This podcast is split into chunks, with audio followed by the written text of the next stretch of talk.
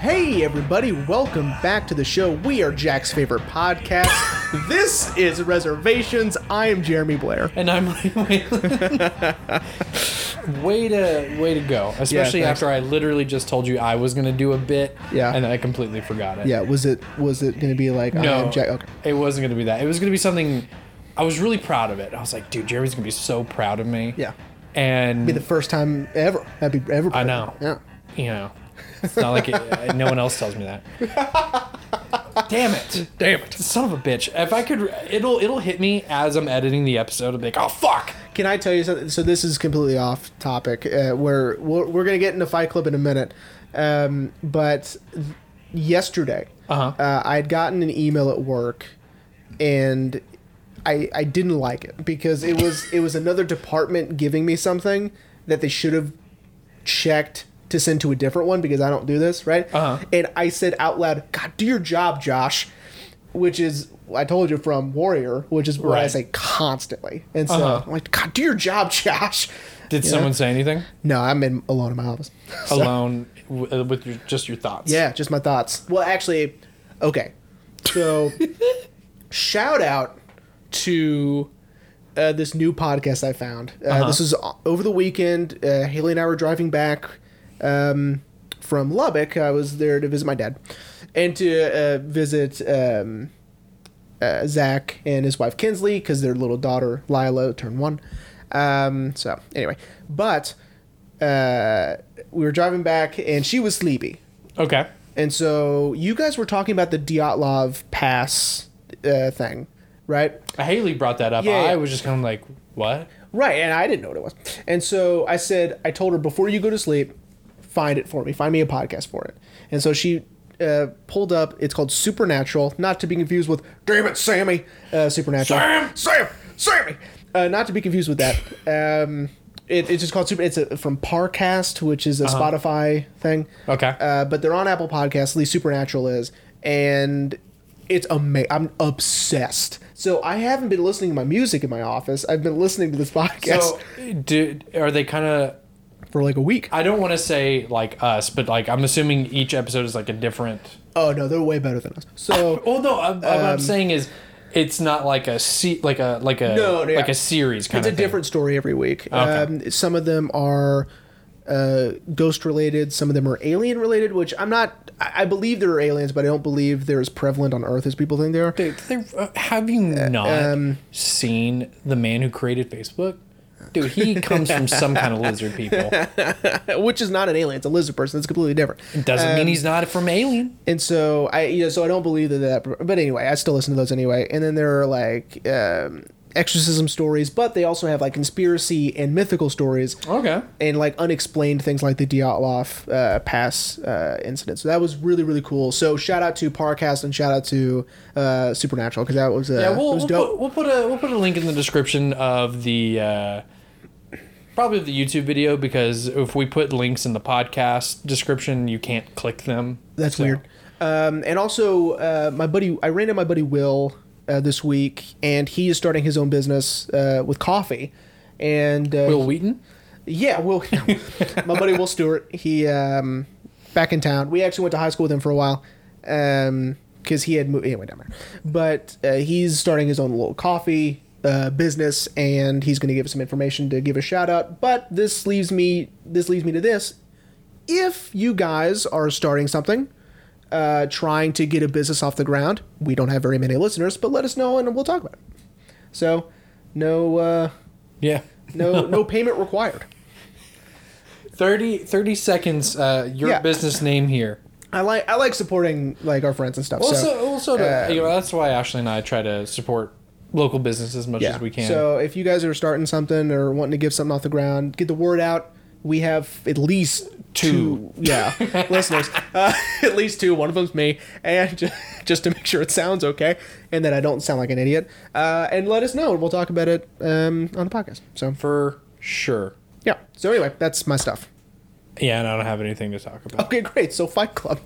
so, Fight Club. okay, so I know you didn't want to say it on mic, but I'm Oh, about to make you. I, I, I should have. told I should have You- waited till we were done. You have to tell me. So- you have to tell the audience what So, you just audience, told me. Uh, as I mentioned in our last week episode, uh, Palm Springs. I said that I hadn't seen Fight Club in a while, which was a lie, uh, because I didn't want Jeremy judging me that I actually haven't seen Fight Club.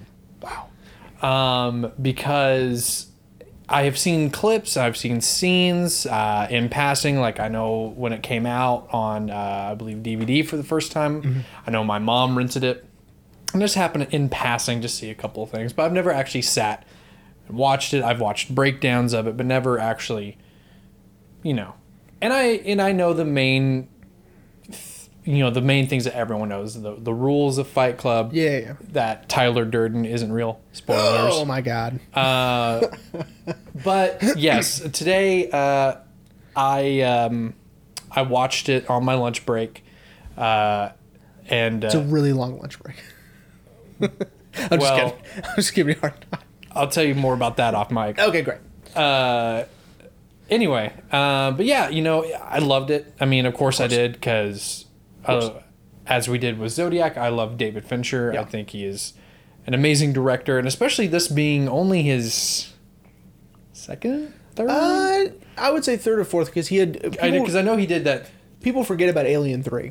which was not his fault. Not his everyone. fault. Not He his fault. Tried his hardest because I knew that was his directorial debut. Yeah, and, and, then it there was, wasn't his fault. And there was seven, and then yeah, and then I think it was Fight Club. I, I, I yeah, think that might so be the order. I mean, for a third outing as a director, you know, uh, he knocked it out of the park, as he always does. I, I, Or maybe it goes seven, and then you know it doesn't. matter. it doesn't matter.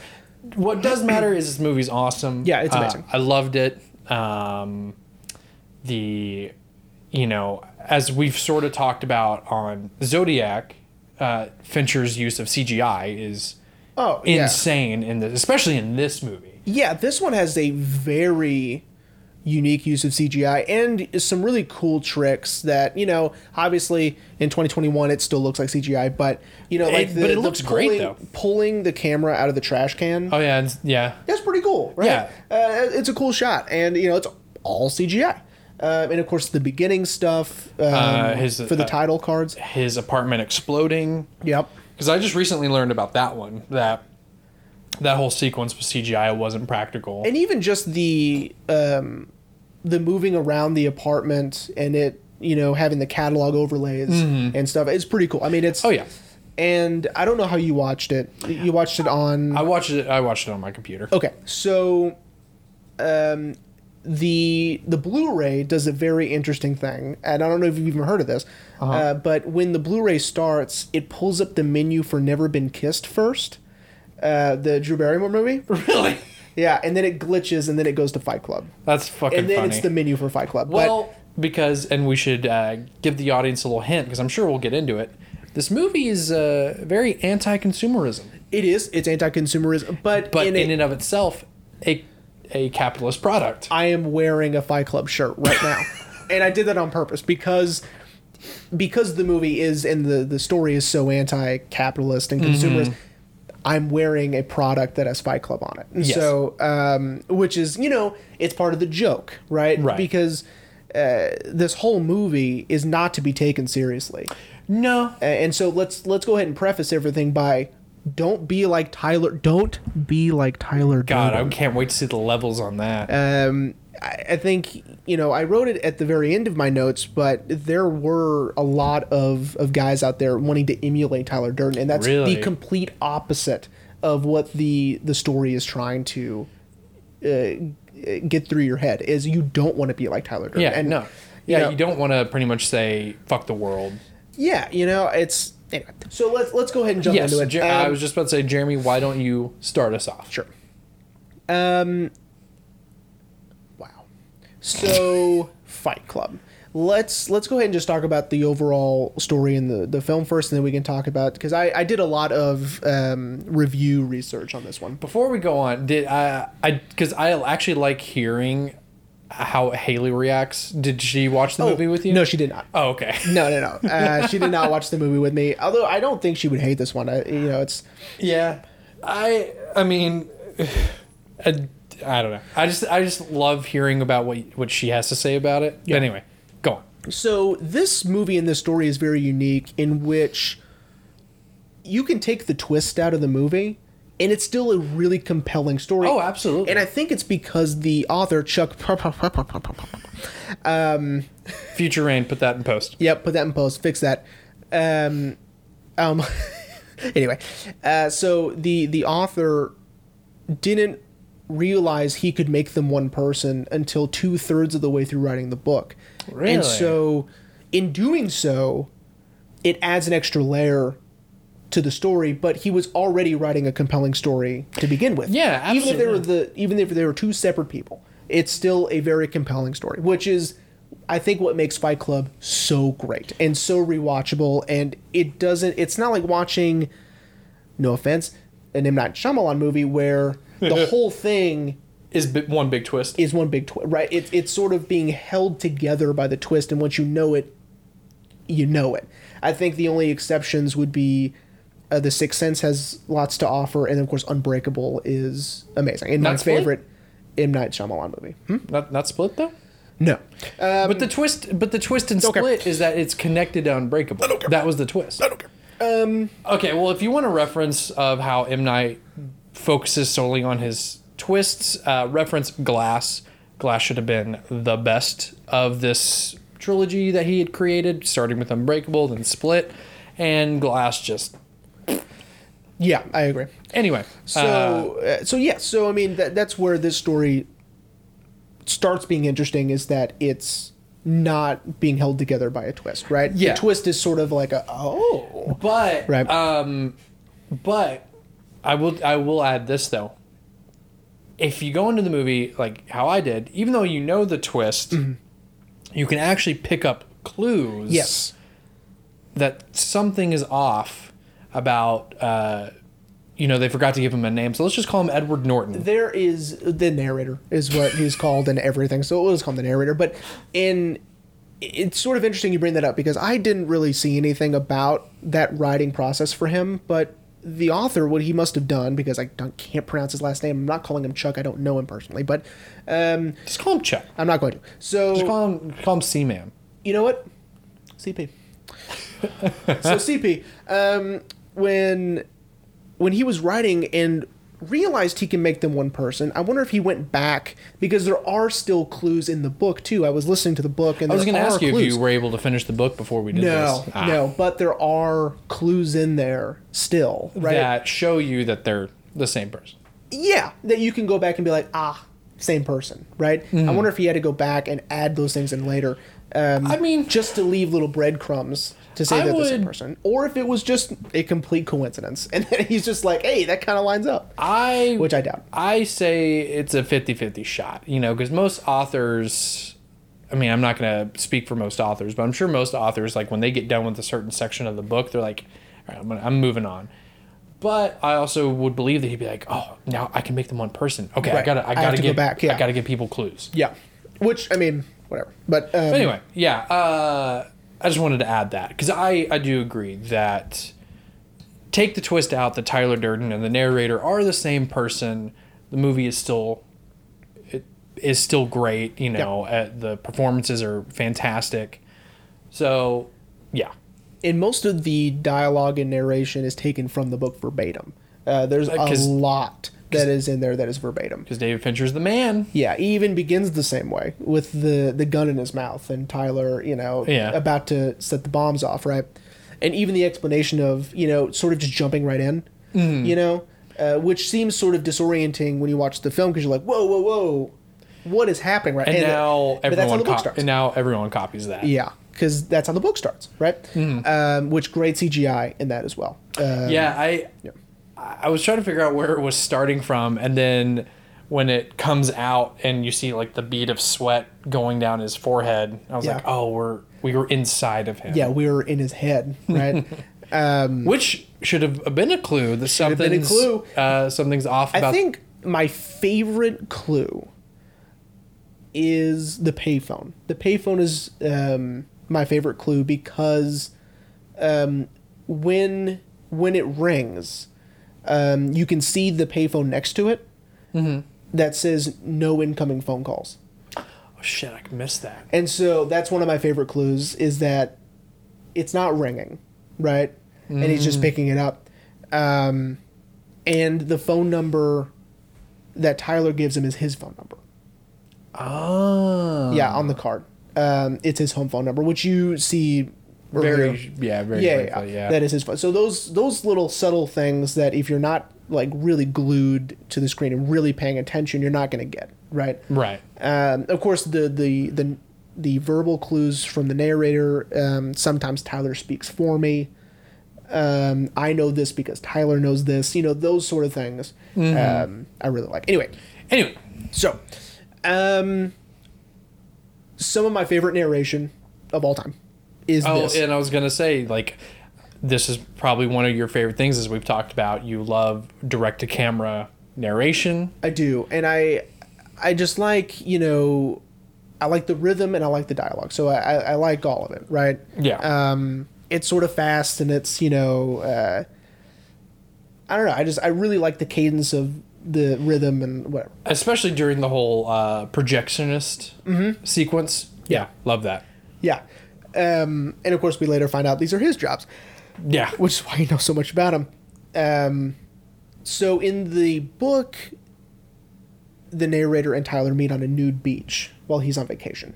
Ah, okay. Isn't that interesting? That is interesting.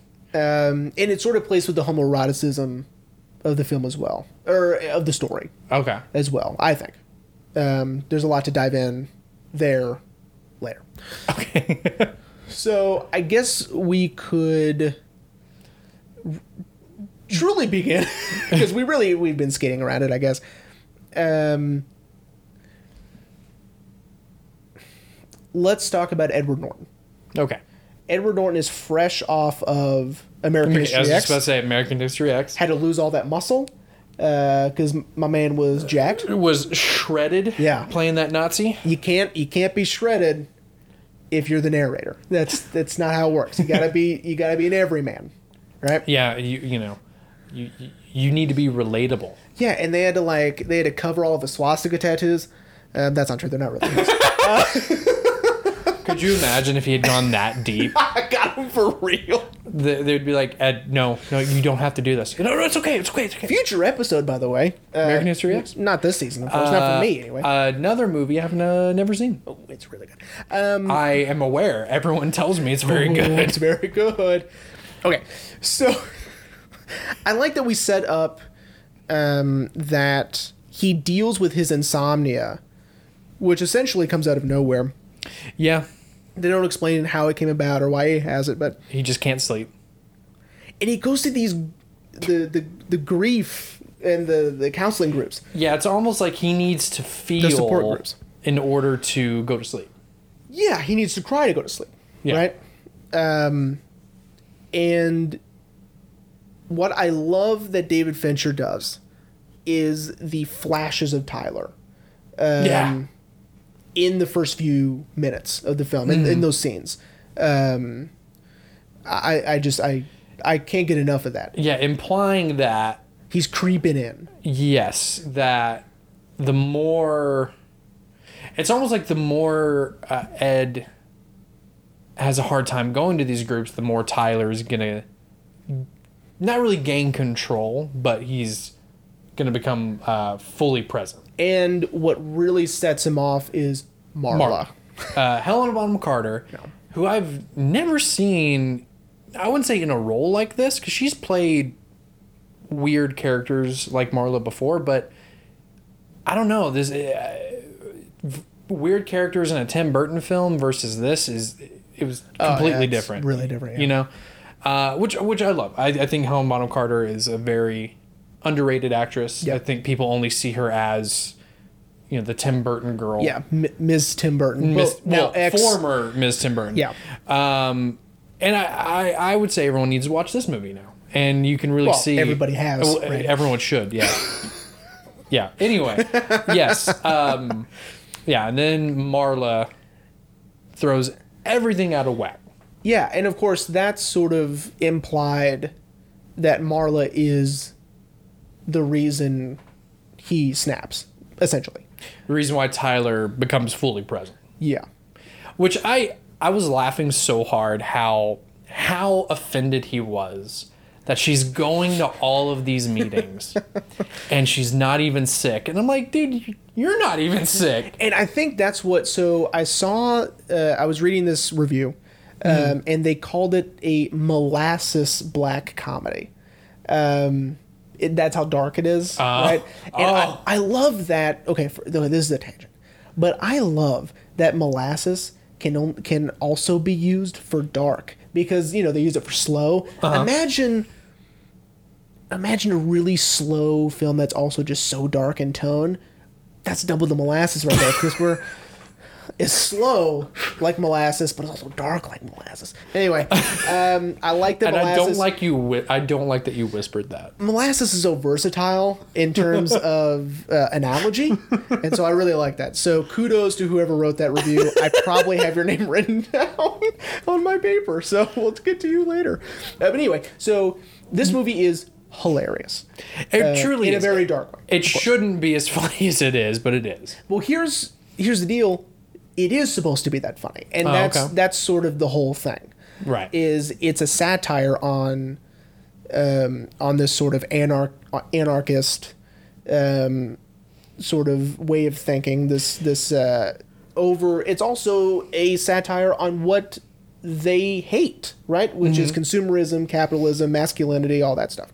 Yeah, because um, you know, by one of the one of the big things, and uh, I'll for the YouTube video, I'll have like a little icon right now for a video that I've talked I've about, talked about this channel on the podcast a lot. Aliens Guide, they did a kind of a breakdown of this, and they talk about how you know the materialism in the film is a way for them to buy their identities instead of forming one on their own Yeah. it's you know as he as edward norton says you know if i saw a yin yang table i, I just gotta have it Because it uh, it would look good Well, not only that, but he goes, uh, you know, what, what was it? What coffee table reflects my personality, or something like that. You know what Yeah. I mean? It's it's that sort of ment- like I want my unique personality to be portrayed through all of these intellectual properties. Right. You know what I mean? Yeah. It's individuality through consumerism, Mm-hmm. um, which is counterintuitive, but that's um, that's the that's their point. Right. right, yeah yeah and and uh man and david fincher does such a great job showing that especially with as you're talking about with as we're going through his apartment and everything is popping up but with the prices Yeah, of course. now i have been to ikea and i am very impressed that edward norton knew how to pronounce all that stuff because me and ashley were like i don't know I know. Uh, a buddy of mine, Ah, Noe, those Swedes. Oh, they get it. a buddy of mine, Noe, uh, really likes a Swedish metal band called In Flames, and uh, he was texting me, and he was like, he was like, yeah, man, I, I went to IKEA. I was like, oh, how'd you like it? He was like, it was really hard to pronounce things. All the Swedish things I've learned is from In Flames. I'm like, yeah, that's That's not a that's good. that's two different things, my man. it's not a Rosetta Stone, man. That's that's not going to give you the the the phonics you need. anyway, But anyway, yeah. Uh, but I'm sure probably because Edward Norton, they probably taught him how to say the. Any, Maybe. But anyway, uh, but yeah, and I love that his entire apartment is also fully furnished by IKEA, yeah, uh, which, not really a tangent, but speaking of IKEA, uh, my mom and Scott's first apartment in Austin was also decked out by IKEA. IKEA. Because there's only one IKEA in Texas, and it's in Austin. Yeah, I've been to IKEA once, and it was that one. Yeah, dude. Uh, it's cool though. Yeah, Uh, Sure. The, the disorienting. I don't like. It. the meal that Ashley and I had there because they have a full fledged restaurant. Uh, Oh, the meatballs. yeah, we yeah we got the Swedish meatballs and the lingonberry sauce, of course, uh, was dope. anyway, but y- y- yeah, so his his his identity is built out from his possessions rather than I don't want to say living life, but No, but- essentially gaining his personality through experiences. Yeah, um, the whole point I think of what Tyler's mission truly is is to um, shut down everything. Mm-hmm. That way, people can be individuals, right? Right. start everyone off at the same level, right? Right. That way we can truly see how people are, right? Right. Yeah. So, anyway, uh, it's a little, it's a little far, uh, but that get we'll get into that sort of crazy trajectory that the film takes later. But Yeah, because the film uh, goes off on that that dirt road very quickly. it does, yeah. Because you're it's slow burn and it's just like Let's talk about Marla for a little bit more. Marla- Because yeah. Marla, uh, as a character, is very interesting because, again, she's sort of this, sort of a love interest, right? But also, what we believe is our main character, the narrator, you know, it drives him insane, right? Yeah, so and she's he really almost- does hate her. she's almost an antagonist at the same time. Yeah, she's she's both, right? Um, unknowingly for the same person. Yeah. Well, she knows it's the same person. he he just thinks that uh you know which i have so many questions about but we'll get there Okay. uh but anyway yeah yeah yeah yeah to him to edward norton she's an antagonist Yeah, and Marla is sort of like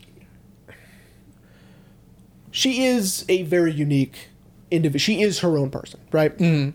So, in the context of the film and what the characters are trying to achieve, she's pretty much the end result. That's what they want people to be themselves, right? Right. I love that she just she just does whatever she wants. yeah You know, one of my favorite bits she does is takes the clothes out of the laundry and goes and sells them at that secondhand store. yeah Right? I love it. I just and you know just stopping in the middle of traffic and yeah because i think it's edward norton says because uh she knows she'll die sometime so she lives like she's about to yeah, and so just walks into traffic and doesn't care you know right, stealing those uh, those meals off the cart, stuff like that. yeah um, that I love.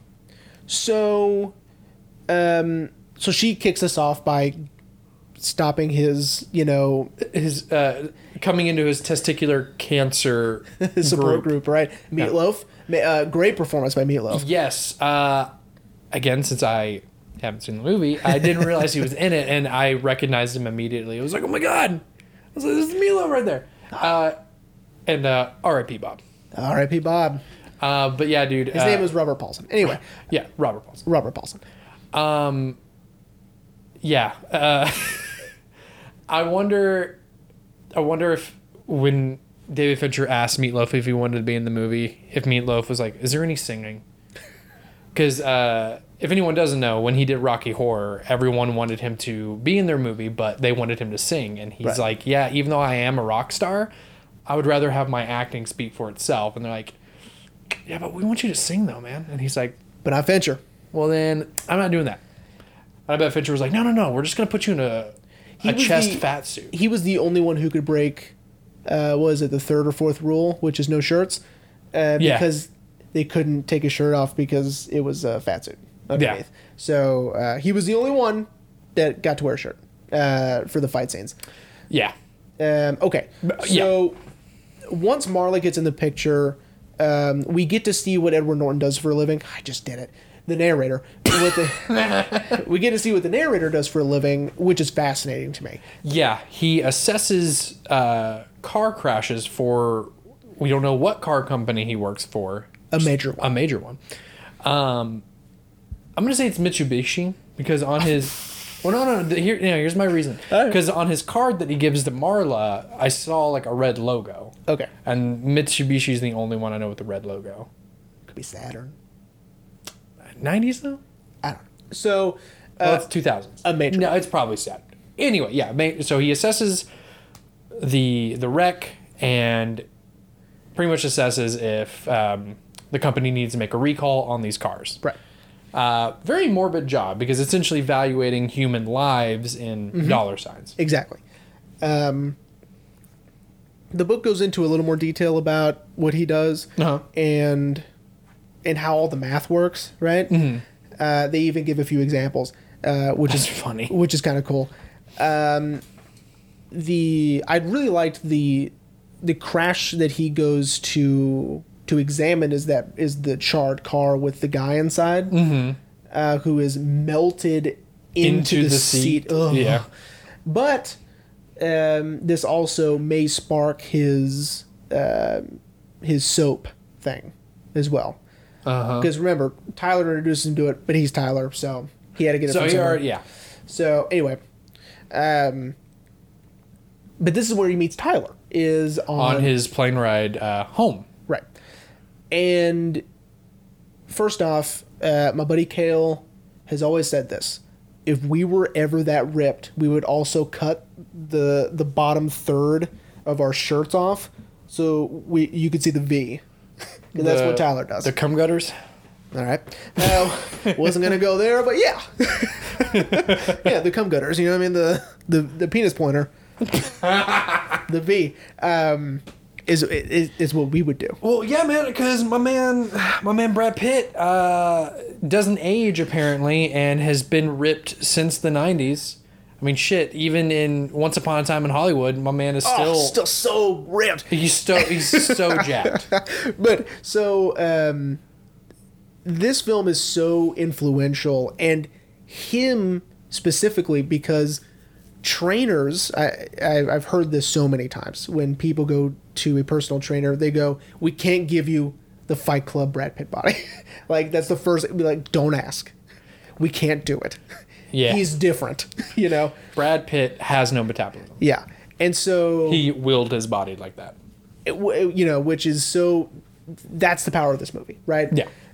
Um, that it's like, oh my god, and that's of course how ripped he is. Yeah. Where we're just like, Jesus Christ, you yeah, know. my man, uh, my man got that superhero body before superhero bodies was even a thing. But it's lean anyway. So big fan of the Fight Club Brad Pitt buddy. Brad, Brad Pitt's probably watching this, and he's like, "Thanks, guys. Thanks. hey, I'm gonna leave them a comment. Thanks, guys. oh, thanks guys. Um, so thanks Brad. Uh, Thanks, Brad, for giving us unrealistic expectations to try to achieve for. thank you Bradley. Um, Bradley, he's Cuzzo. thanks Bradford. That Anyway, was a Macklemore reference, I just and you didn't uh, applaud, so uh, no, I'm just gonna come with that. Jesus Christ. So, So yeah, so he meets Tyler. it's Tyler. Um, they have the same briefcase. yeah, which should have also been should have triggered you like, huh? That's the same briefcase. They have the same briefcase. Um, but I gotta say, if I ever met a salesman like this that was that slick, like, that's little soap. Yeah. I'd be like, how much is it? Yeah, how much is Uh, it? I will Oh, buy all of it right now. right now. Yeah, let me get my wallet. Let yeah, me get my wallet uh, for that human fat soap. yeah. It's got to be dope soap, man. It's got to be like the best soap Yeah, if it's human fat soap. for sure. Um, so yeah, he is he is very in, he has a very interesting career, sort of, yeah, and he lives in a very interesting place. He lives on uh, this house on Paper Street. which is where the soap company gets its name from. Yes, Paper Street Soap Company. um, and it's such an interesting house because obviously that's you know where the narrator lives, you know, essentially. Yeah, right? Which Which he doesn't is just come upon this place on accident. which you know I want to get. I want to dedicate a part of the episode to talking about what the narrator is actually doing, but we'll get there. Okay, Um, yeah, it is a very interesting house. Uh, and I love that the basement is perpetually flooded. yeah. Like- uh, and what I really love is the the isolation Mm-hmm. of the house because um, they get into it a little bit just by omission, but they say at night they are completely alone, half a mile in every direction. Right Yeah. in the book, it's there are factories that are operational during the day. So it's only at night when they're completely isolated. Uh, but during the day, those factories are actually working factories Okay. um, around the, the house that they live in. Um, but it's so dilapidated. And so and it's so anti consumerism, right? This Yeah. is just getting by by the bare minimum, right? Yeah, they have to literally boil the water and then stream it uh, through a strainer for their coffee. so gross. I know. Um, so gross. But um, one of my favorite things about the house is the Reader's Digests and uh, I Am Jack's Medulla Oblongata. yeah. I Am The, Jack's the, the, colon. the, for, the, the former owner was a bit of a shut in. and uh, so a lot of fans think that Hmm. that is the narrator's name. They call him Jack. I don't think that is correct. Yeah, that would Well, be. first off, in the book, it's Joe. It's it's, but they all have different names. It's not just Joe. Eventually, he just does the Joe thing. Mm-hmm. But at first, it's like, you know, I am Bill's whatever. I am whatever. So I am Jill's nipples, right? Shit like that. right. But in this one, it's just Jack, pretty much. I don't Besides know. the Jill thing. I feel like that would be too easy. That it's his name. I Yeah. agree. Uh, I feel like David Fincher wouldn't be David Fincher and the author. I think I think that would be too. That's too easy. I agree. I think that's too easy. And, I I don't think I don't think we're meant to know his name. yeah. Truly, uh, much like uh, you know Tenet. You know, we're not really meant to know. The protagonist's name. yeah, we're- he's just the protagonist. Um, but anyway, And Edward Norton is the narrator. yeah, Right? Yeah, he's the narrator. I don't, I don't think we're meant to know his name, and I I think it's because you know most people they want their the main character that they love to have a name. You know that way they can Yeah, be I like think so. That makes a lot of that sense. way they can be like, yeah, man, I dressed up as Jack from Flight Club. You know, because What a boring costume that I would know be. just a suit and tie, make your nose look a little broken, and there you go. yeah. But you know, I feel like I feel like some people would be like, like, oh, so who are you? Well, oh, I'm the narrator. Yeah. Okay, They just don't get it. we're leaving this party. Let's go. So what so once they decide or so Tyler of course is the one that brings up I want you to hit me as hard as you can. Yes, the infamous uh, real punching of Brad Pitt's ear. Yeah. Uh, if anyone didn't know that, Edward Norton really did punch Brad Pitt in the ear because Brad Pitt really told him, like, I really want you to hit me. Like, n- it wasn't just the line. Brad Pitt was really like, hit me, like, do it. And so this trajectory to them fighting each other to people watching and them wanting to join in and finding it therapeutic this is sort of in a way a very natural progression of narrative. I I buy this. Right? Yeah, yeah, because you know, it starts off as a very cathartic thing for the narrator. You know, because now that he can't go to his groups, even though he and Marla came up with a good system They did. to share the groups, It- he finds this more cathartic for him. it's more beneficial for his overall well-being, which of course it isn't. But that's Yeah, it- it- but in the video, uh, in the video from Aliens Guide, they talk about how this is more primal and more right. And this dives into that sort of what we would now call, well, not we people would call toxic masculinity, yeah, right? just fighting each other just for the this hell is of it. the opposite of just crying in each other's arms and pouring out your feelings. This is beating the living shit out of each other. Yes, Until we feel better, right? right. Until someone says stop, and then we're like, you know, we good, we good, okay. Um, So, lose bar. He's not saying lose. I thought he was saying lose as in L O S E. Oh my god. L O U apostrophe S. Yeah, lose bar. They know they've seen the movie. Lose bar. I don't know. Have they? I don't know. If they're So- listening to us, they haven't seen it. I hope they have. uh, anyway, Anyway, so lose bar. yeah, Lou's Bar. Uh, I really like this setting. I I really like that it's in the basement and it's sort of like this shady thing, and it makes it a little more tough, a little more masculine. Even though a Fight Club is, of course, you know, pretty high on the masculine scale. Yeah. Putting it in the basement of this dive bar, And as soon as they walk in, the bartender knows, like, oh, out. Everyone out. We're closed. yep. Uh, and I love that actor, by the way. I've seen him in a bunch of stuff, but He looked familiar, but I, I, I didn't look him up. That's okay. Actually, you would know him. Uh, he is um, the the Irish assassin with the Lucky Charms In Austin Powers? Powers. Me lucky charms. oh, are, are the kids trying to get them? What? what? Uh, okay. Yeah, that's so. so Austin funny. Powers fans would know who he is. But anyway, so um, and of course. Tom Waits uh, playing in that uh, in that tracking shot. God, I love Tom As Waits so everyone much. knows, Jeremy loves Tom Waits. I love Tom Waits so much. So um, great shot, great sequence. yes. And of course, your one of your favorite scenes ends up being when Lou comes down to confront them about this little- About this, about this clip. hangout, Yeah.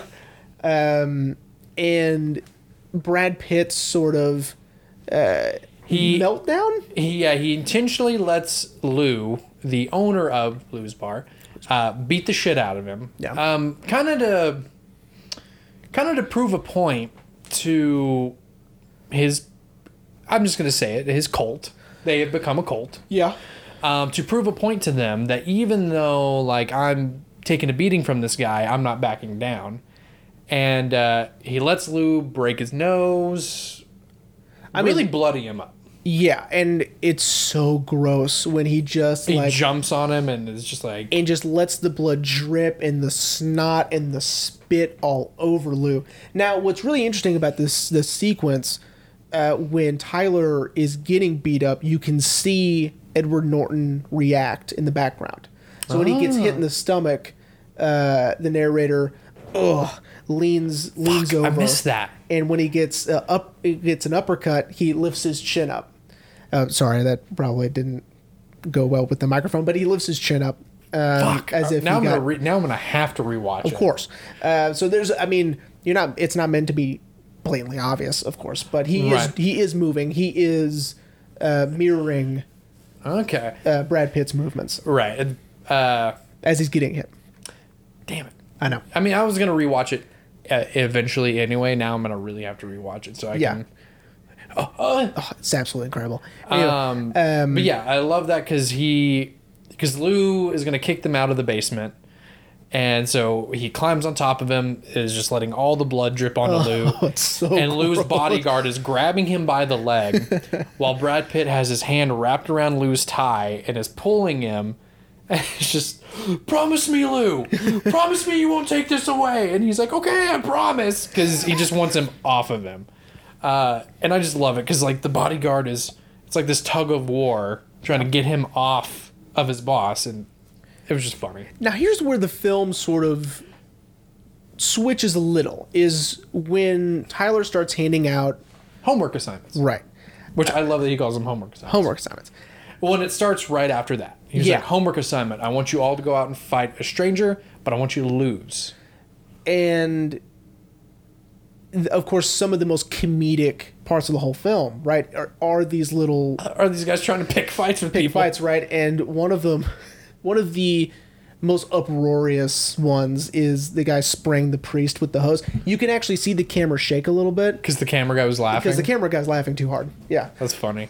Uh, I thought Bob's interactions were the funniest of him trying to chase down people. yeah Those were, who's the guy- like knock shit out of people's hands and shit it was hilarious yeah. Um, and of course, uh, when this movie was out in theaters, one of the biggest laughs is when right after that, the narrator walks into his boss's office. Oh, d- I was like, yes. Yeah. He's going to do it. He's going to fight his boss. And what's Because throughout the whole movie, they, Tyler and the narrator, have been asking, like, okay, like anyone from history, who would you fight? yeah, Uh, okay, yeah, I'd fight, I'd fight Gandhi. God, Which that was like, that. and I love Tyler's like, good choice. that's a good, that's a good answer. But I love, I love that because the first time he asks him that, he's like, oh, I'd fight my boss. Yeah. Which uh, his boss, I can't think of the actor's name. Great character actor. Yeah, Uh, one of the first things I ever saw him in was Tommy Boy. Mm-hmm. Uh, he's the guy who, who's like on the board of directors. But yeah, as soon as he walks into his um, boss's office, I was like, yes, he's gonna do it. and another brilliant breadcrumb is when the narrator says, "I was reminded of my first fight with Tyler," uh, and of course he's beating himself up. Fuck. Didn't pick that up either. Son of a bitch. And so, uh, again, by doing that, by losing this fight, he gets to work from home. And now this is no longer a barrier. Now we're no longer having to sit through, which makes me, I don't know. It's this, some of this stuff in film like this, where they have to sort of tiptoe around explaining real life, right? Like going to work. Like, how do you explain him going to work if he's doing all of this all the time? You know, it, it sort of becomes this sort of hindrance and this sort of like, to me, it's, it is tension, but it's sort of like, ugh, right? Uh, and so I like that they sort of get rid of that. Yeah, right? they're like, I yeah. no longer have to worry about him having to explain all of his injuries at work, right? Right. Uh, because I'm kind of tired of him, you know, people like, oh, look, there's only so many times, you know, you can sit through people going like, what the fuck happened to him, right? Yeah. Well, and and of course, I, I just love the la- the before the fight, the final interaction he has with this boss of the whole like, first rule of Fight Club is don't talk about Fight Club. Oh, and, it- and he's like, you know, I would say whoever printed that out was a dangerous person. and he th- threatens his boss Yeah. in in the in the third person. And then Marla calls him, I'm sorry, I have to take this. And his boss just kind of quickly walks out of his cubicle. Yeah, one of my fa- one of my favorite lines in the whole movie is, "Is that your blood?" He looks at it, and goes, "Some of it, yeah." as he's got a cigarette hanging out of his mouth. So- after, some of it. uh, after we've heard him say like, "Oh no, I don't smoke," Yeah. which I love, like that. But also more clues that Edward Norton did agree to smoke for this, but not for Rounders. He didn't smoke for Rounders, but um, Really? he was asked to for Rounders, and he said what, no. as we learned from the Twelve Mighty Orphans set. Do you think this was actual tobacco cigarettes or tea leaves?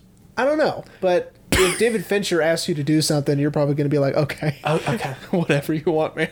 You know, um, and you know it, it tells you just how good this movie is that you know actors are willing to anyway. Anyway, So then these homework assignments become Project Mayhem eventually, but um, one of another famous or one of my favorite sequences is uh, destroying uh, these uh, these landmarks Uh-huh. and um, sort of like I forgot what he actually called it, but you know, like these the window displays of things and Uh-huh. whatever. And I loved, which I don't know if anyone would get this now, but the giant oh, magnets. oh, at them erasing the the videotapes. VHS tapes, yeah, Yeah. Uh, which I love. And um, by the way, if you want to erase a VHS tape, that's how you do it. You run a magnet over it, a very strong magnet. If anyone wants a, a good example, uh, Be Kind Rewind with Jack Black and Most Def. Be Kind Rewind, a very um, underrated film. I saw it when it came out, and I really enjoyed it. 100% agree. And I haven't seen it since then. So It's a good movie, but it, it is one of those you, you kind of watch it once and you remember what happens Yeah. and you enjoy it and you're good. yeah, the magnet on the that was Yeah, that was great. But But I, but I love how they they really weren't being that subtle about it. Like they were, you know, the guys kind of feeding the extension cord. They're just kind of like, but according, again, that leads to the absurdity of all of this, right? Um, and of of course the the outrageousness of how much things have escalated. yeah, um, going from just simple, you know, doing that to uh, blowing up a computer window shop. Now, did you catch the baseball bats? Here's what I mean. So when they are hitting the cars with the baseball bats, Uh-huh. making the alarms go off, the alarms only go off when Edward Norton hits the. Fuck, son of a bitch. Uh, also, the guy on the bus only apologizes to Edward Norton when he bumps into him. See, I actually had that. That I kind of caught, but I just thought he was being a dick to Edward Norton. Yeah, no, he only apologizes to Edward Norton because Tyler's not there. Tyler's not Son there. of a bitch. and the the woman who is buying the soap is only talking to Edward Norton. No, she's talking to Tyler. 'Cause Edward's kind of just standing there. Oh, just kinda then- like, okay. That's when he was Tyler. Okay, sorry. Anyway, but there's all that stuff in the, in the movie throughout the Uh, bitch. entire thing. Yeah. Uh, which could you imagine having to time that correctly with the baseball bats? Uh, Yeah. the alarm going off uh, only when Edward Norton hits it. I know. They're they that. I feel like it wouldn't be that hard, but I feel like they had to be like, But um, Edward Norton and Brad Pitt both agreed and bonded on the set of hating the VW Beetle. Uh, oh, the so new that's why they're design. both like, Yeah, the new design they they hated it, and which I agree, it's awful. Looks terrible. yet somehow they've stuck with it for so long. So long. I know. Go back to the original, uh, the body man. The, the original uh, VW Bug is badass. I really like the anyway. whatever. The I, I 60s never told you this. I never told you this. Um, when I was buying my first car, kind of a tangent. When I was buying my first car, uh, my dad misunderstood me how much money I made because this was when I was still working at Simply Mac, and uh, he thought I was making like thirty five thousand a month. And that's how much I was making a year. And so he's like, "Oh, if you're making that, we can get you a brand new car then." And I was, and of course, I didn't correct him until later.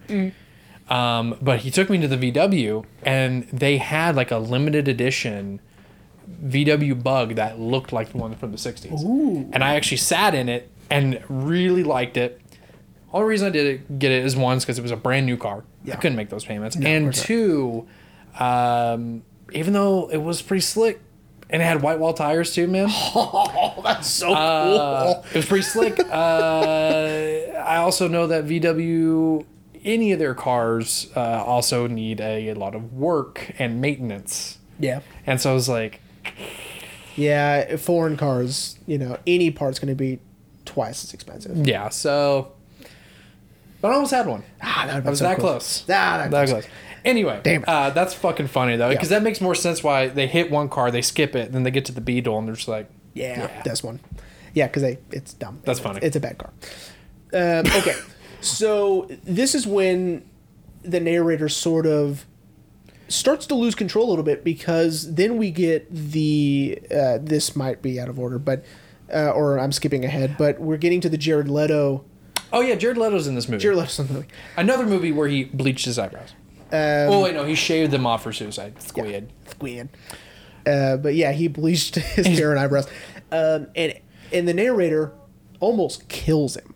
Oh Right. yes, yes. Well, oh, because um, this is so um, Tyler has now doing this whole applicant thing, and the narrator's like, "Applicant? What are you talking about?" Yeah. And Jared Leto's one of the applicants, and then this is when he finds out about them setting fire to the building Oh, with a with smiley, the smiley face. face. Yep.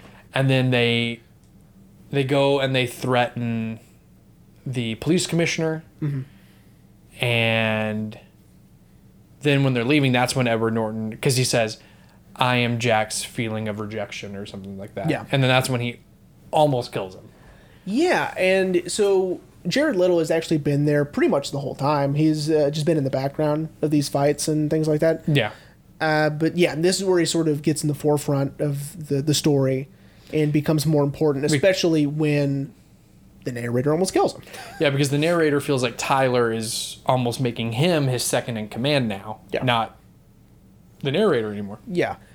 And, And Mm. I love what he says after he just beats the piss out of him. I wanted to destroy something beautiful.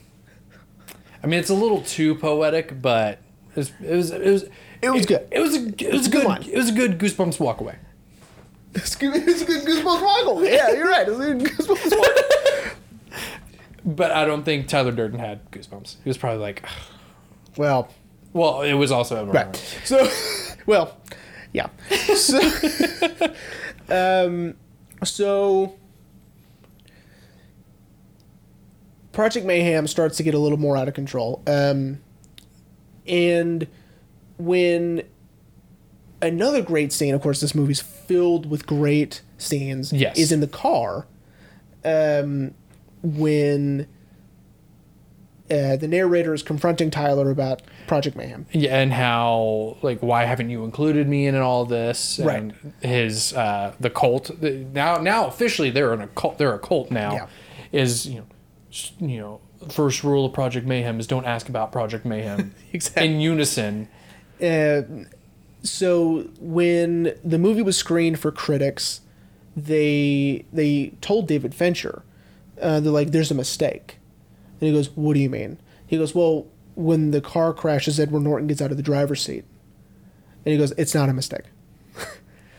um, so when the car crashes, And I, I I'm yeah, trying to they pull Edward Norton out of the driver's seat, not the passenger seat, um, because Edward Norton's driving, not Brad Pitt. Brad Pitt is driving when they crash, of course, but Brad Pitt doesn't. Holy shit. yeah. Oh my god. And so they're like, "Hey, pause. There's a mistake. He got out of the driver's seat. He goes, keep fucking watching the movie. He goes, keep watching. keep watching the movie. you know, um, He throws his popcorn out. Keep watching. I like the idea of them having popcorn. But anyway, um, At his own movie. Yeah, they all, like one of the critics has red vines. Like, what are you talking about? What's your problem? Which problem? So, uh, isn't that super cool that they pull him out of the Fuck, dude. Son of a bitch. See, now And I'm- of course, the the the look on the the guy's face in the back seat is sort of telling because he's arguing with nobody, right? Edward Norton is. Yeah. And so they're like, what the fuck is his problem, right? Um, which happens quite a bit in the movie, but you know, and you would think that these guys be would not used to it by wouldn't now. be following him this deep. You know, seeing that yeah, he that's a good point. seeing that he is more unhinged than Yeah. they are, Right. which again I w- really want to talk about, uh, which w- w- I feel like we're getting to here in a second. Yeah. Uh, but anyway, yeah, fuck, dude, I didn't catch that. And there is a scene where it's when the narrator has lost the most time. He doesn't know what day it is. He doesn't know where he's been, and um, he walks into a room and he's holding files. He's holding folders. They're Project Mayhem folders, and he doesn't even realize that he's holding them um, because he feels that he still hasn't been included in all of this. Yet he's holding um, anyway, um, so let's go ahead and jump into Fight Club and Project Mayhem has hit a nationwide scale. Yes, because uh, Tyler, uh, who has seemingly been missing, Yeah, uh, uh, has essentially been recruiting nationwide. yeah. And I love the the scene with the bartender in the Halo. Yeah, because he he got that badly fucked Yeah, he up. goes, this is a test. like it's not a test, man. Where- Where's Tyler? He goes, this is a test. You Are know? you sure this isn't a test? of course, think of the question. It's completely ridiculous on his end, right? Um, and this is where we get sort of the first sort of inkling that there is no Ty- or there is no narrator, but there or there is no Tyler Durden, um, because he is Tyler Durden, right? Right. And then we meet up with Marla again. Um, we've sort of yada yada a lot of Marla stuff, um, but Marla is sleeping with Tyler. That's a great sequence of Tyler going to rescue Marla with no dialogue. He doesn't have any. Yeah. Um, Marla's doing all the talking. Um, and of course, it makes complete sense that she's not even questioning who he is. She knows who he is, right? Fuck, motherfucker. I swear to you, I watched the I movie. know you did. and of course, um, we yada yada through the um, um the hand uh, soap making scene. Uh, Um, yeah. Where With the lie. yeah, where in the book it's it's sort of blatantly obvious what the shape of it is his lips. So um, the reaction is with the saliva. Did you realize that? Ah. See, I, f- I had a suspicion because I, I thought it was almost like a tequila shot kind of thing because you know he kisses his hand. Yeah, that's what I thought. I thought it was gonna he's gonna kiss it because it's gonna hurt it. You know what I mean? Uh-huh. But really, he needs there to be saliva there for a reaction to take place, and that's why it's in the shape of lips, which I didn't realize before until I was listening to the book. Ah. So I'm learning new things too, Rain. So that means, okay. So we we've essentially gotten to the point where the narrator is now realizing that he and Tyler Durden are the same person. Up until he actually flat out says, "We're the same person," and uh, Brad Pitt actually chipped his tooth for this. Um, that's his real tooth, and that's well, he, really he, chipped. he chipped it earlier. Like Yeah. it was chipped earlier, but yeah, I noticed that. I was like, is his is his tooth chipped? for real. Brad Pitt like took a nail clipper to it or something and chipped his tooth. Yeah, God. I know. Uh, but I love how he, love how when the when the narrator is is asking Marla, you know, and she pretty much says like, "Okay, Tyler." Yeah. And I love that he just appears and he looks completely different. Yeah. His head shaved and he's got those almost oh, those sunglasses are Kurt Cobain so cool. sunglasses and he's just like, "I told you not to tell her about me." Yeah. Um, and oh, and his tank top is so dope. It's the porn tank top, but it's still cool. Anyway, uh, so this is where you know you have to kind of go back. Sorry, I'm scratching my leg. It's so itchy. He was bitten by ants while doing So yard many work, ants. and he, dude, you got. to I have I've- cortisone. Oh, I've scratched it raw, you guys. I have cortisone. Before you leave, use the cortisone. fine. So um, this is where you kind of have to go back retroactively and decide for yourself because Tyler didn't show up until Marla was there. she knows him as Tyler Durden. Mm-hmm. She says his name is Tyler Durden. Yeah, because she he she gets cut off right when she asks Edward Norton, "What do they call you?" And then the bus drives by her, and so she gets cut off. Yeah. Which means because his name, the narrator's name, is not Tyler Durden, right? Right. This is when, of course, that split personality takes place, right? Right. Uh, What used to be called multi personalities, right? yes, and now it's a dissociative identity disorder. Boom. DID. so because I remember when I saw it the first time, I was like, "Wait, his name was always Tyler?" No, No. No. Uh, well, because you get a little idea that he comes up with names with the groups. right? Yeah, yeah, yeah. Corn- Cornelius. yeah. So, which kind of tells me that he still wanted to keep her at arm's length. yeah. So he gave her Tyler Durden. And then you think that's you know sort of when. Anyway, never. mind. Anyway, well, so okay. So this is what I really wanted to talk about. I wanted to talk about like really thinking about now knowing that they're the same person, thinking about everything that we've seen happen to Ed up until this point. And we do get that montage. Yeah, Uh, I just want, I just mainly want to talk about like the scene in which he comes home from work, and Tyler and Marla are having sex upstairs, but he's downstairs Okay. because I know because Tyler kind of explained it to him. Like he's like, you know, when you're me, you see yourself watching me. Yeah.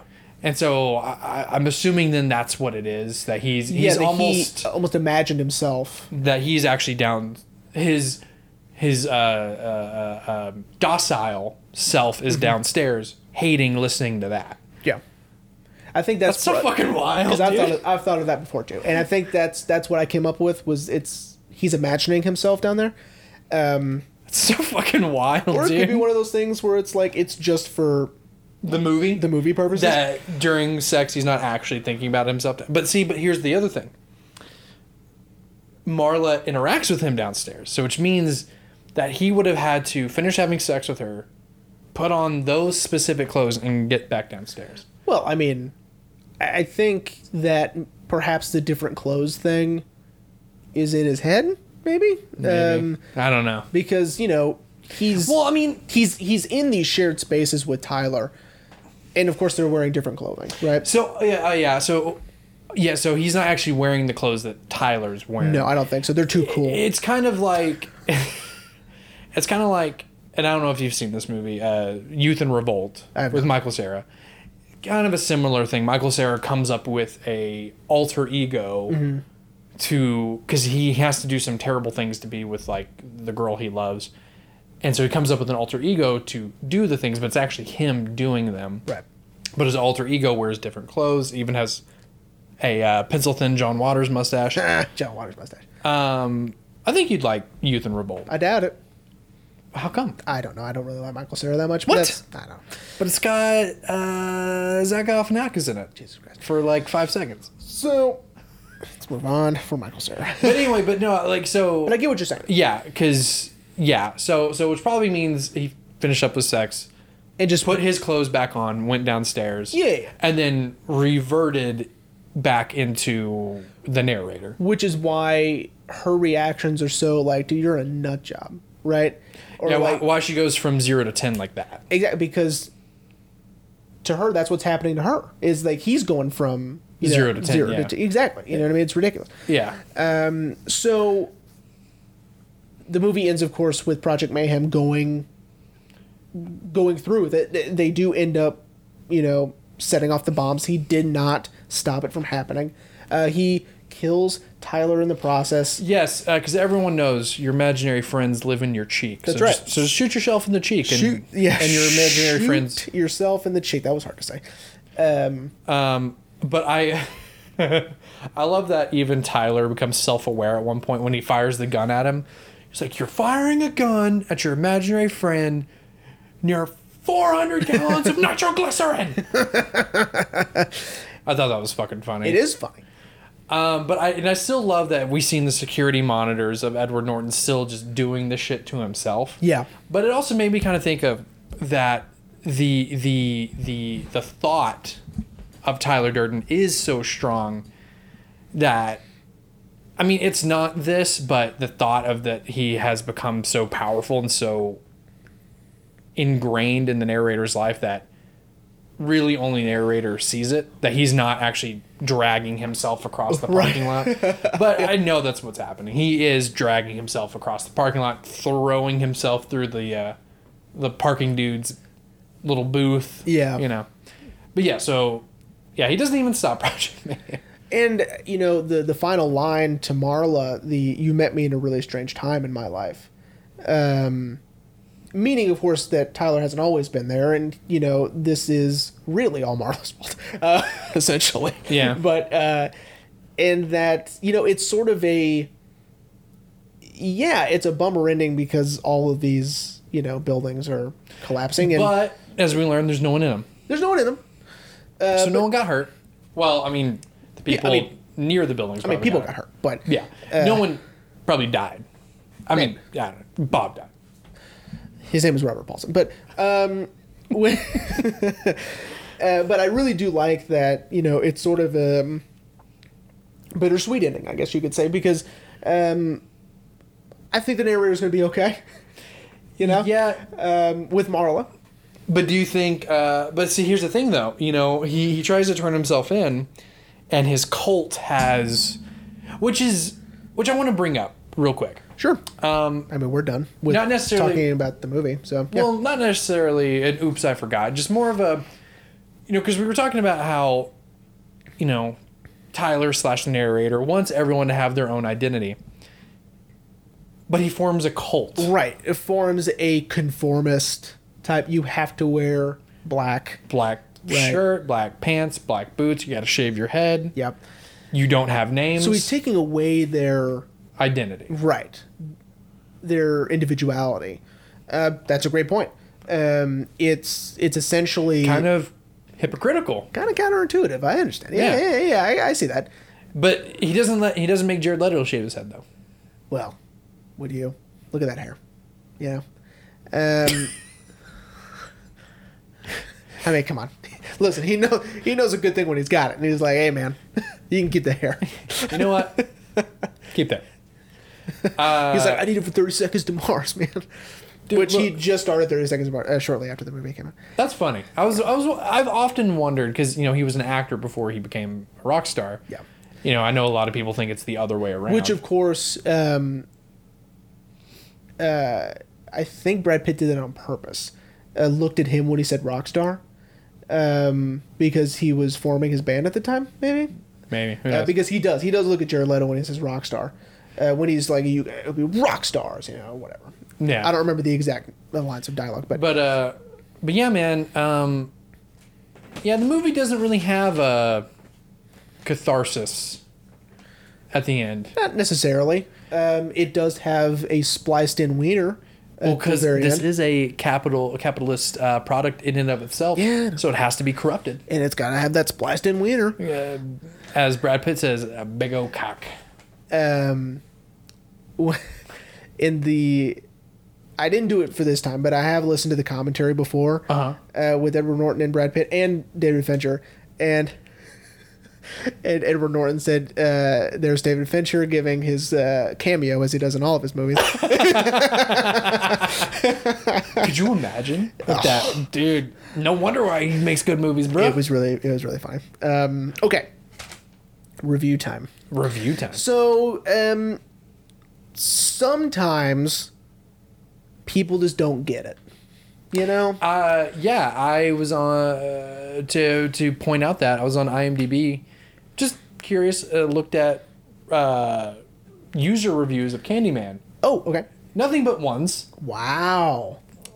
almost all of them saying the same thing about how it was too political, Mm-hmm. how this and that, and I'm like, you didn't get it there, because a lot of it was pointing to they're only killing white people, and I'm like, you didn't Anyway, um, only really only white people buying it, That's but it's but it's like then you didn't get it. well, and also it's not. It's a continuation of the original film, which is also the same. Anyway, it doesn't matter. But yeah. Anyway, point being, they don't get it. they don't get it. So Roger Ebert's one of these people who Who didn't get it. Now he does. He he does. Um, he does mention that yes, he understands the That- satire, right? And he understands but that he just didn't get it. he's too old. I think, Well, and that's not was too old. Was too old. I, I think that this is a a uniquely Gen X movie, um, be- it, made by and for Gen X. I think, and millennials, we just get it. You know what I mean? Oh, I was like, don't you mean millennials? I do not. I do not.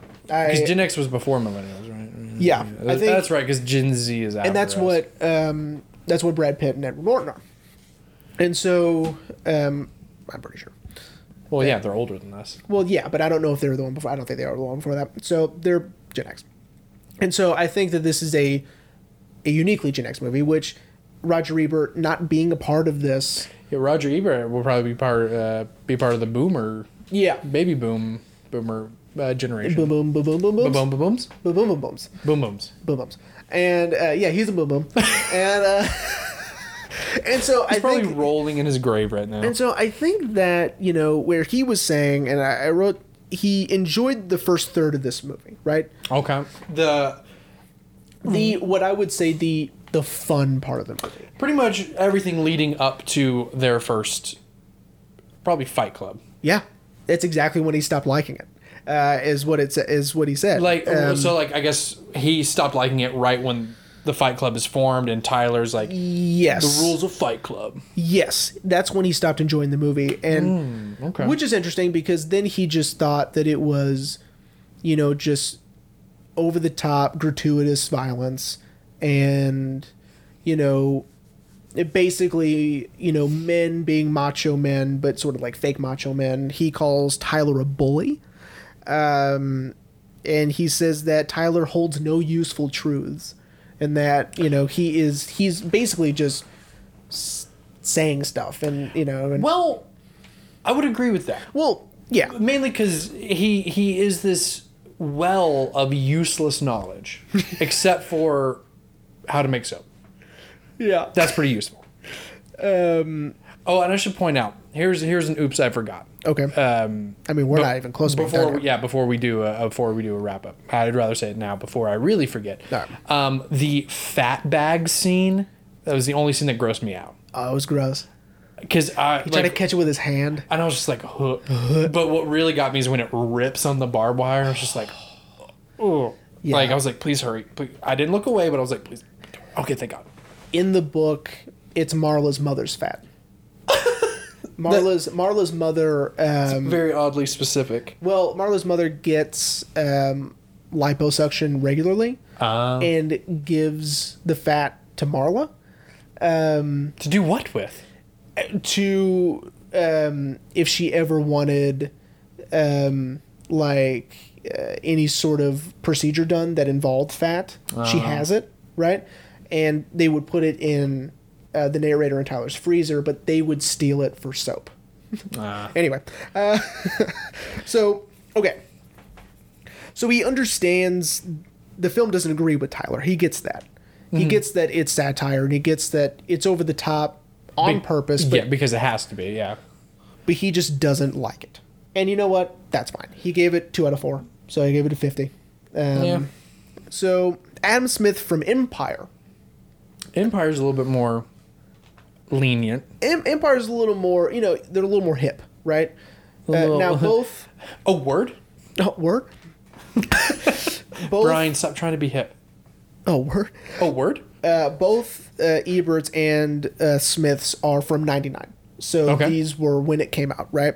Um, he compared Fight Club uh, to Natural Born Killers, Really? Crash, uh, Cronenberg's Crash, not the stupid racism is bad Crash, which duh, you know. You ever seen Crash? Isn't that the one with Jason Statham? No, I'm thinking of That's Crank. Crank. Wait, but wait, wait, wait, wait, wait. Didn't Guy Ritchie do Crash? Wait, isn't Brad Pitt in Crash? No. Um, What the fuck am I thinking of? I know this name. Uh, the crash that they are referring to is with James Spader and Holly Hunter. I don't know that one. Okay, that's fine. It's about I mean, I know James Spader. well, it's about a uh, a couple that is aroused by car crashes.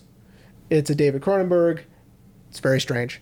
Uh, but anyway, Well, yeah, because it's from David Cronenberg. it's Cronenberg, right? And then Reservoir Dogs. They compare it to Reservoir Dogs. as well. Ah, okay.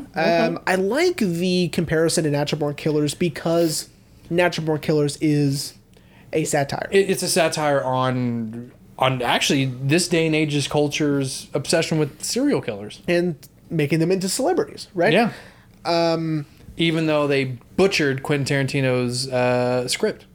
My God. Oh, I will continually say that. My God. I will, will maybe see the movie because I love me some I am Woody a fan. Harrelson. I am a fan of Natural Born Killers. I, I'm, I love me some Woody Harrelson and some RDJ. Possible pick for the Son of season, a by the way. okay, so I liked that he did that, and uh Uh-huh. I liked that you know he was he's younger, of course, and so he's he's in on it. He's in on the joke, Yeah, so he gets it. right? Right. Now, here's what's really interesting is um, Rebecca Renner. Um, she writes for the Literary Hub. but This was in 2019. Okay, I do have screenshots of this that I might pull up here in a second, but um, she loves this movie and she understood it from the get go. She So is she got it from the second. a little older f- than we are, but younger than both of these guys, right? Gotcha. Uh, sort of was aware of it when it came out, but watched it on DVD, right? Mm-hmm. Um, like Not we on did, Blu-ray? like we did, and she was completely she was in on the joke as well, and she knew that this was anti-capitalist, conformist, anti-toxic masculinity, right? Right. and sort of anti-consumerism, but so outlandish and so outrageous that it's also making fun of Tyler for being this way, right?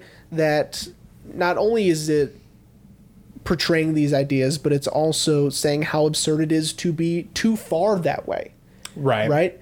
And how insane things can get if you actually gave someone with these ideologies the Enough power- room. Yeah. enough Uh, power to change it, right? Yeah. which is nuts.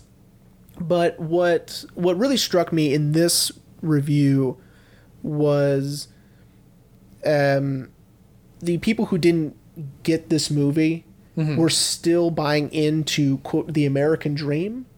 Um, and this movie says the American dream is a lie, right? The Yeah. American dream is lying to you. There is no such thing, right? right. um, Now, I don't know how much you want to buy into that.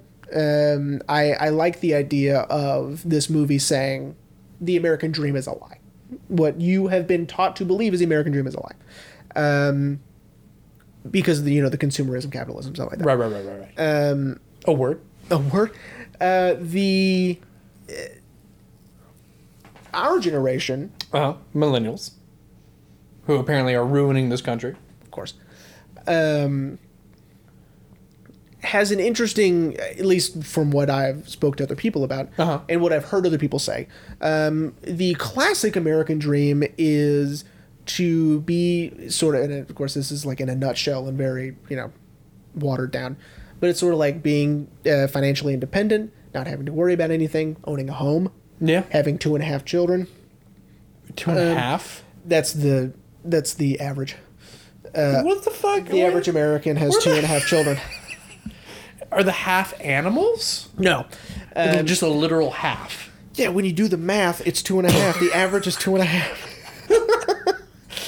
I can't believe you've never heard that before. Uh, No. it's like the nuclear family. What you would think it's it's uh, nuclear two and a half children. family. Um, Jesus. so, um, what our generation, what I'm finding in our generation, is that we don't give a shit about owning a house. I don't Yeah. know anybody who cares about owning a house. Now, I might be wrong, but I don't care if I own a house in my lifetime. I mean, Do you care about owning a house? I'd like to have a house. Okay. I don't want to live in an apartment for the rest Yeah, of my that's life. true. I mean, I would like. I mean, I mean, sure, yeah, I'd like to own a house because you know I don't have to pay anyone to live there anymore. That's true. I would just have to pay to keep the lights on. Huh, yeah. you know because a mortgage is just, it's just essentially a rent You Yeah. know, I'm paying the bank to eventually own the house. There's a T in the word mortgage. You know that? Um, I learned that last year.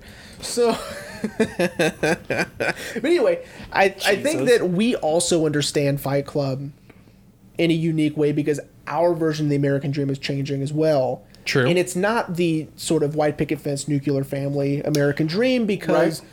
I think, you know, Well, I also opportunities are different now, true. of course.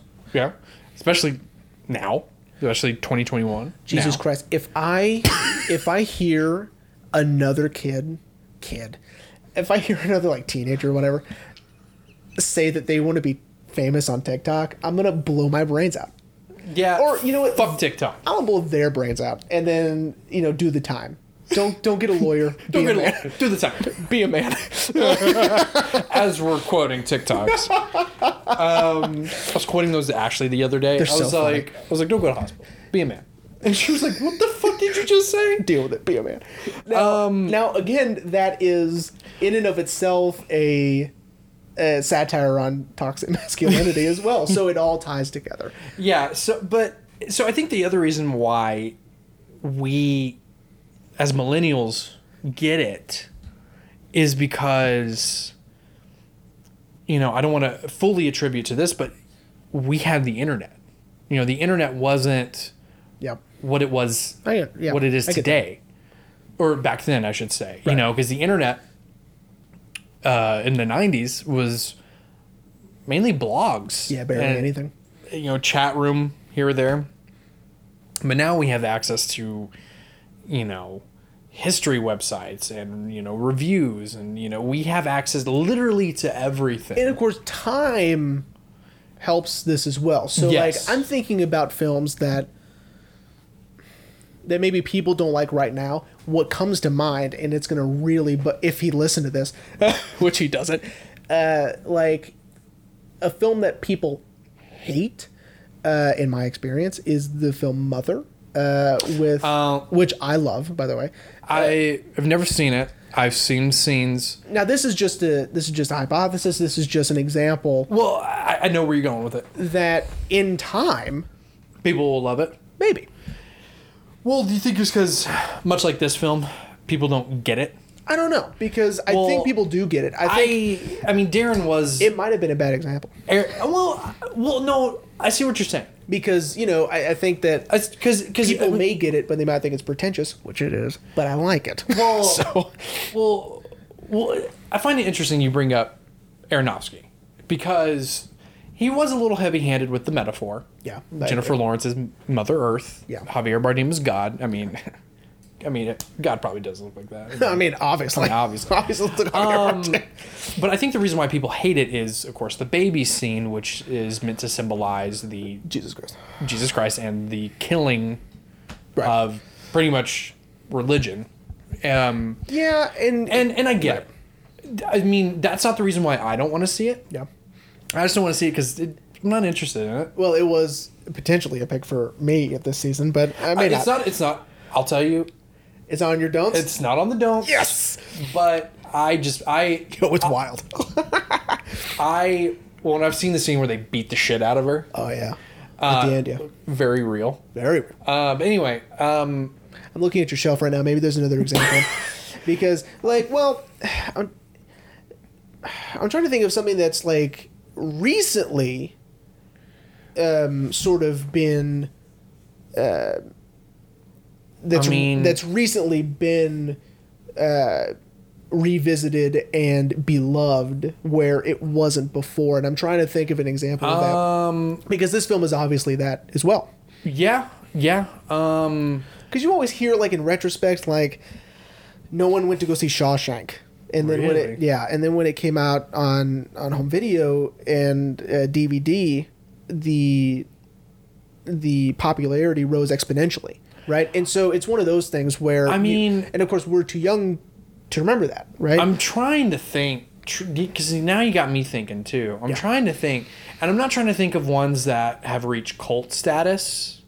That's a little different. because that is different you know like our 100th episode is a cult film technically it really is because Literally, there's a religion. yeah So Uh, yeah, dudism is a real thing. Um, uh, yeah, I mean, but that is interesting. I, th- like I said, that that is interesting that you bring up mother because because I could see why people maybe didn't get it. Mm-hmm. Same as this film. Um, of course, Fincher is way more heavy-handed about the anti-consumerism, anti-capitalism, Yeah. especially with like but the so logos. Was, so was CP. Yeah. I mean, and of course, then like I just said, Aronofsky is very heavy-handed with the metaphor Mm-hmm. of mother, but you know, the film, you know, well, they're showing all the logos of everything, like oh, the Starbucks cup and White Castle, and and you know, Yeah. the other Apple. Apple. You know, I like, but like I said, I could see why people don't get it. Yeah. Um, or I think maybe it, it was misunderstood as um, pro toxic masculinity, pro anti consumerism, pro right, Mm-hmm. Right, right, right, pro right, right. anarchy, and you know Yeah, uh, especially right. in '99. You know, why, Yeah. people f- legitimately thought the world was going to end in Oh my 2000. God. Uh, I was reading something about it was either Fincher or Brad Pitt. I mean, couldn't believe when people were like, "Man, I love Tyler Durden, bro," and they're like, "You do?" What? You're like, "What?" Have you watched the movie? Yeah, and it's like they did, but they completely misunderstood the point. Yeah. know? Uh, I mean, because I'm sure, you know, Brad Pitt loved playing the character, but I, course. I bet he even knew, like, yeah, you don't want to be You don't. You're not supposed to like Tyler Durden. You're not supposed to like me. I mean, and I think the re- I think the reason why that is is not also only not only to attribute to Brad Pitt's acting of it, but you know, Tyler Durden is very charismatic. He's Right. very believable. and I think that you know, in the first third, the the part that He's Bert very- likes, he is cool, and you do want to be kind of like him. But Yeah, you know, he's he's he's broing out with Edward Norton at the bar. And but of course, once you pass a certain threshold, you're like, "Ah, I don't want to be like Tyler anymore. Yeah, especially as Project Mayhem starts to really ramp up, and he's I would say it's similar to, um, as you would say, shout out to our uh, Scorsese series. hell yeah. It's it's like being in the mob. It's fun till it isn't. Yeah, yeah, a hundred percent, just like Goodfellas. Yeah. Uh, which, sorry, I watched the Kevin James sound guy Oh. video of him in Goodfellas. I was fucking dying of laughter. It was so funny. Uh, shout out to Kevin James for starting a YouTube channel during all of this because his videos are fucking hilarious. Yeah, tho- you know, I wasn't a huge fan of him, but I do love his videos. I think his videos Have are you seen the one where he plays baseball by himself? really- No. so he hits the ball and then he chases after it, but he hits it like three miles away and manages to catch it, but it's actually like in his head. He actually misses the ball and the bat swings around and hits him in the back of the head. it's fucking funny. But That anyway, was funny.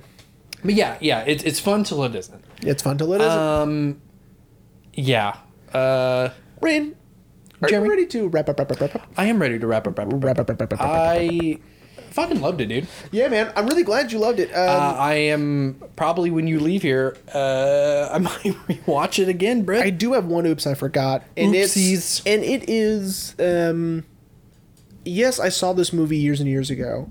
Um, Millions of years ago. by now it was about 15 years ago. Goddamn. When I saw it the first time. You were 13? Yeah, probably, Jesus. probably 13, He's 14. old. 13, 14, yeah. We're both Um, old. We're both 28. that's not old. And so, According to Alba, it is. well, yeah, that's true.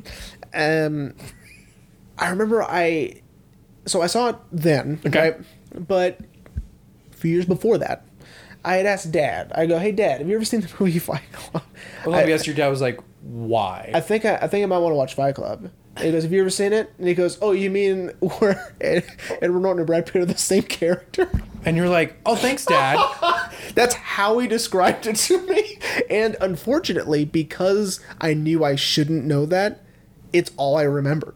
And so I've never seen this movie not knowing the twist. M- Similar to you. yeah, well, and because it's it's very. Now it's sort of ingrained in pop culture now that, you know, they are the same person. Um, I really like a lot of the fan artwork. There's some where they're like uh, on a playing card, and of course he's on top, or like Edward Norton's on the top, and Brad Pitt's on the bottom, you know, like a Jack or like a King would be. Yeah. I really like stuff like that. So like, it's sort of hard if you type in Fight Club, you, not to yeah. you're gonna get it Well, spoiled. and you know, and, and like I mentioned with Youth and Revolt, there have been several movies past this of two different actors playing the same character, you know, because one is in the other one's head.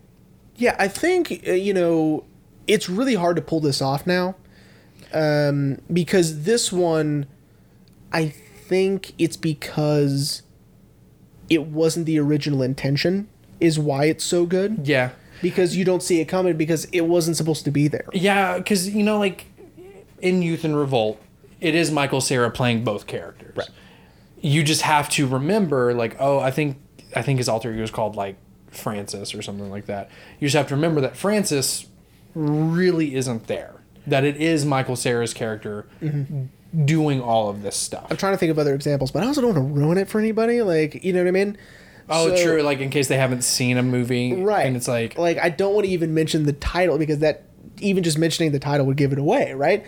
Um, but I have seen a few where you see the tropes, Mm-hmm. you see the ignoring of one person and not the other. Right, you you see like the where it's like I don't know if that person's there. oh, like, um, do you want me to say it? Because I just recently learned about it. Even though it's on my shelf, I'm never gonna watch it. Go ahead. Good night, mommy. I w- that was the number one thing that popped in my head, and i was never gonna, gonna watch say it. Never So gonna watch it. That one, because I know how it ends. I figured it out in the first ten minutes, five minutes that that One of the brothers isn't, is actually there. There, and so, um, so it's hard to pull off. Now, is it still good? Yes. Is the is that the only thing going for the film? No. There's still a lot that still goes in to the plot, and Mm-hmm. that still is worth watching. That is not the thing that holds it together, right? Right. But it would have been cool if I hadn't have figured it out, right? Yeah. I think that it's It's like the whole, you know, someone telling you that Darth Vader's Luke's father, and you're like, oh, ugh. Like, oh, great. Well, now I don't. Oh, great. Whole saga over now. Okay, I don't have to watch it. But see, no, because yeah, I mean, there's, because yeah, that that one thing, and you know, and it is interesting that people have always gravitated towards that they're the same person. yeah, because you know people could talk about like oh the movie where they make soap out of fat like oh is that what they do my dad, uh, my dad and I call it Greg Canaring, where we will. It's very similar to what you're talking about. Where instead of saying like, "Oh, you mean that Brad Pitt movie," we would say, "Hey, man, I just watched that Meatloaf movie." Um, you go, and we'll be like, "Oh, Fight Club." He goes, yeah, Fight Club. That Meatloaf movie, Fight Club, where we pick a character that's barely in it, or pick an actor oh that's barely in because it. greg kinnear is barely in anything he Well, does no, we it originated from You've Got Mail, and oh that's because greg kinnear's in you go and uh, wait don't you mean sleepless in seattle and so and so we would be like, "Oh, Dad, I'm watching that Greg Kinnear movie." He goes, "Oh, I love You've Got Mail," you know, or something. Like, and so now we do it with i know every and movie. he's he's not even on his boat neptune's folly And so now we uh, we call it Greg Kinnearing, and so funny. that's cool that you'd be like, you know, that movie where they make. that's a good Greg Kinnear. i actually love greg kinnear I do too. I think it's fantastic. Now we wouldn't use it for autofocus. We would go. Um, I would say, "Hey, I'm watching that Willem Dafoe movie." jesus christ oh, you mean autofocus? so you could but here's the thing and i promise we'll end the episode uh you couldn't use that with with lord of the rings no, because everyone has enough screen time. Oh. Yeah, it's it's pretty equal. It's pretty equal. Unless you want to say, hey, that you know, I'm watching that Sean Bean movie. Oh, you mean Lord of the Rings? Oh my god. Oh, see, I was gonna go Hugo Weaving. Um, that's fine. But he's but he's in all. Th- well, no, he's not. No, yeah, he is. He is in all three. He's got to be in all three, right? Anywaysels, uh, Anywho's. yeah, man, loved it. Um, like I said, I, I think well, right when you leave, I'm probably gonna pop it in and rewatch it. Nice. Um, yeah, man, super dug it. Yeah. Uh, not necessarily a strange film. I guess the only strange thing about it is You know, I I picked it. Strange, yes, not really, but you use my loose strange sort of. for- So I for picked it, of course, for the for the twist, but also for you know like the the blinking him in. Yeah. Uh, I really like that. There's a scene where Tyler's talking straight to camera, and the film bleeds into the Ah, I- frame. I, love that. right? And Love so that. like Fincher does some really cool things there. dude, because Fincher's the fucking man, dude. That's true. He is. we're we may have to do a move just like Kaufman. We're gonna have to do at least one of his movies every season. I can do that. that is not a big deal. Um, I mean, I have the game. I've been re- wanting to watch Oh, that. That's so fucking good. I um I also bought Mank on Oh, I that. gotta- yeah, I gotta I gotta watch that. Have to you have to get it on the bootleg. It's so good. Don't buy bootlegs. Oh yeah. mm. Don't buy bootleg. So anyway, Rain, it will probably not be next week, but No. So this is a big announcement. as we mentioned, uh, after this episode, it will be our 100th episode. Uh, it is so wild to think about that we have done 100 episodes. Yeah. and that includes bonus episodes. Bonus episodes count. Um, so, as we mentioned, uh, Jeremy and I are trying to get everything prepared because, as we let you know back in season five, our hundredth episode is going to be the Big Lebowski, Big Lebowski. which is, of course, one of my all-time favorite movies. I watched a video yesterday. Uh, I- Haley and I have been rewatching a lot of Ink Masters, and so I one of my favorite people is Oliver Peck, of course. Yeah. Uh, whom I bet. Um, I might give you that picture. She's not there. Uh, whom I met. Um, and they were asking him. This was like a year or so ago, maybe. They were asking him like, "What your, what's your favorite stuff?" And he was. They go, "What's your favorite movie?" He goes, "Oh, no question, The Big Lebowski." yeah, the And Big so- Lebowski is awesome. Um, the fact that the Coen Brothers followed Fargo up with this movie is. And we'll get into it when we actually do the episode, is- but it's why this movie is such a cold classic because Fargo was such an amazing film. And they're like, you know, we're going to do something a little lighthearted, A little different. a little different. different. And of course, people expected Fargo again. even though I think Fargo is one of the funniest movies I've ever seen. Yeah. um, as mentioned in Inside Llewyn Davis, all of the Coen Brothers movies are fucking hilarious. um, but yeah, so now unfortunately that may not come out next week. No. Um, Jeremy and I are trying to get everything because we really want this episode to be very My special. sweater isn't in yet. Mine says it'll be here by September fifteenth. I don't believe that shit. I don't believe it either, man. I told my mom that me and you just may have to suck it up and wear those sweaters. Um, I'll probably return it after we wear them. Yeah. yeah. Um, but we, like I said, we want this to be very special. Yeah. We're gonna have testimonials, mainly just some intercuts of people. Um, I haven't asked anybody to do that. I well, I've asked. Oh, I did. I, I I asked asked. Zach and Kale. I asked Kale, and he But said he he's was too he's- busy? He said he was going to send us one that says "I'm too busy," just and it just uh, it has to be him on the phone though. Yeah, I- it's- I'm too busy. He goes, "I'm too busy to be on your podcast." Uh, but anyway, so you may see a bit of a delay. Doesn't mean that we we may what we may do just to get everything prepared.